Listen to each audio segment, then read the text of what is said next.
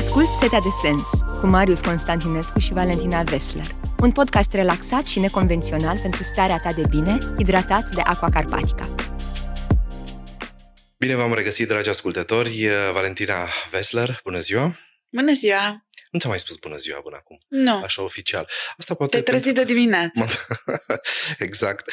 Tema pe care uh, ți-o propun astăzi iubire și compasiune. Probabil două cuvinte, cel puțin primul este destul de uzitat și nu știu dacă... Și al doilea. Dacă, compasiune poate mai puțin, nu prea l-am auzit uh, utilizat așa în spațiu public, dar iubirea este în toate versurile. Și nu, nu vreau să-ți propun să dăm o definiție, ci poate să vorbești și să te invit să vorbești despre, despre experiența pe care ai tu legată de iubire și ceea ce numești tu. Și vreau să-ți spun înainte de asta o experiență pe care am avut-o eu legată de ce am crezut eu că este iubire. Timp de 5 ani de zile nu am putut să din motive medicale să avem un copil și a apărut această imensă bucurie în viața noastră, se naște copilul. Și copilul s-a născut, bineînțeles, foarte bine.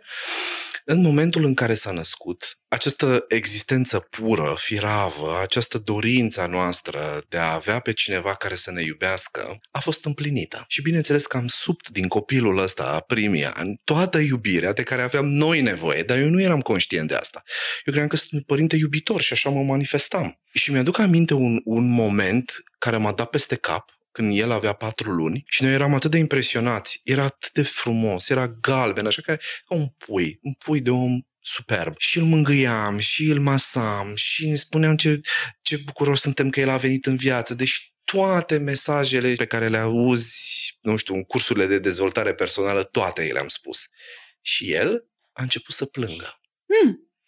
Deci am fost atât de șocat de faptul că eu, eu mi-am dat seama că a fost copleșitor pentru el lucru, tot ceea ce se întâmpla în momentul ăla, pentru că și apoi mai târziu mi-am dat seama că de fapt iubirea pe care o consideram eu atunci iubire, era de fapt o, o nevoie a mea de a fi iubit în sfârșit de cineva în viața mea. Foarte și interesant. nu cred că aia este o formă sănătoasă de a iubi. Uh, e foarte complex subiectul. Chiar mă gândeam, știi, la, la începutul emisiunii că atât de multe lucruri s-au spus, atât a fost ana- de analizat Da. sentimentul în sine și conceptul în sine, care uh, are foarte multe paliere de, de manifestare în raport cu cine Da. uh, analizăm sentimentul sau conceptul sau emoția sau e, Da, s-a e zis în- complex.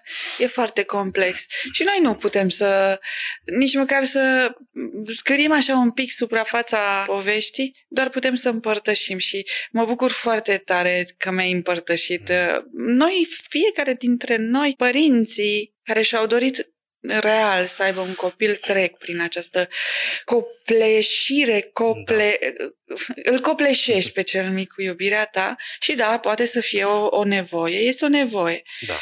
E o nevoie justificată de împărtășire. Știi? Noi trebuie să ne împărtășim iubirea.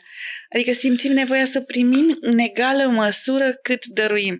Și atunci nu știu dacă ar trebui să ne simțim vinovați în vreun fel sau să Sigur. uh, psihanalizăm tot, uh, tot parcursul. El a fost copleșit, sunt convinsă Da, a de fost asta. copleșit. A fost copleșit. A fost copleșit, plus că el fiziologic vorbind era pregătit pentru niște lucruri. Energia pe care uh, voi ați transmis-o, siguranță că era, era foarte mult, era foarte bine pentru el, dar era un pic cam prea mult. Poate, nu știu. Speculez și poate că nu e corect să speculez. Și asta mă întrebam eu așa puțin uh, în timp ce vorbeai. Există prea multă iubire? Prea multă iubire nu cred că există. Da. Nu există. Este iubire, punct. Da. O manifestare prea puternică, A prea emoțiilor, da. a, uh, nici nu aș numi o agresivă neapărat, ci prea copleșitoare. Da. A, Pentru că erau, erau de fapt emoții.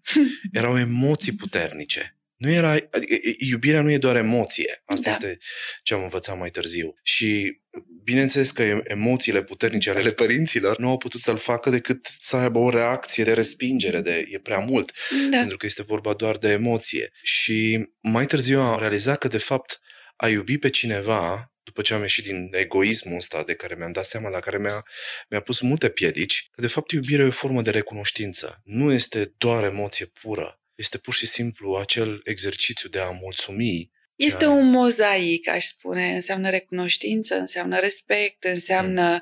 să te uiți în, să te uiți cu admira, înseamnă admirație, înseamnă uh, libertate, înseamnă foarte, da, foarte multe. multe lucruri iubirea. Înseamnă prezență, uh, chiar dacă poate nu ești prezent, înseamnă siguranță, înseamnă multe, multe lucruri.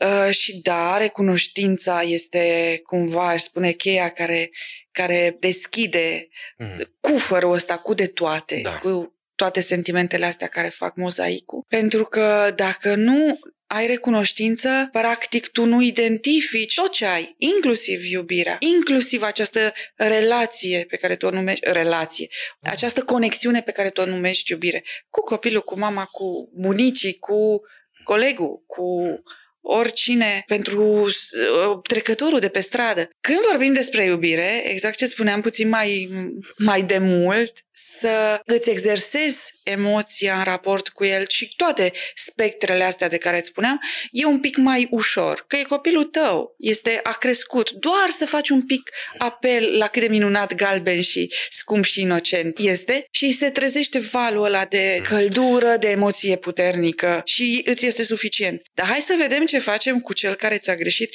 cu cel care ți-a greșit în mod flagrant, cu cel care te tratează într-un fel uh, pe care tu știi că nu-l meriți. E, atunci să încercăm să fim cu respect, cu compasiune, pentru că ai pomenit și de compasiune, cu înțelegere, să înțelegi din ce spațiu are el reacțiile alea violente față de tine, cu, știu și eu, cu limitări poate, dar cu limitări respectuoase. Deci toate lucrurile astea în raport cu cineva care nu este atât de ideal, pui galben și minunat copilul tău, ci este un uh, adult cu niște caracteristici da. pe care tu nu ai vrea să le ai în viața ta. Atunci să vedem dacă poți să-ți manifesti iubirea, poți să-ți manifesti compasiunea și mai ales înțelegerea.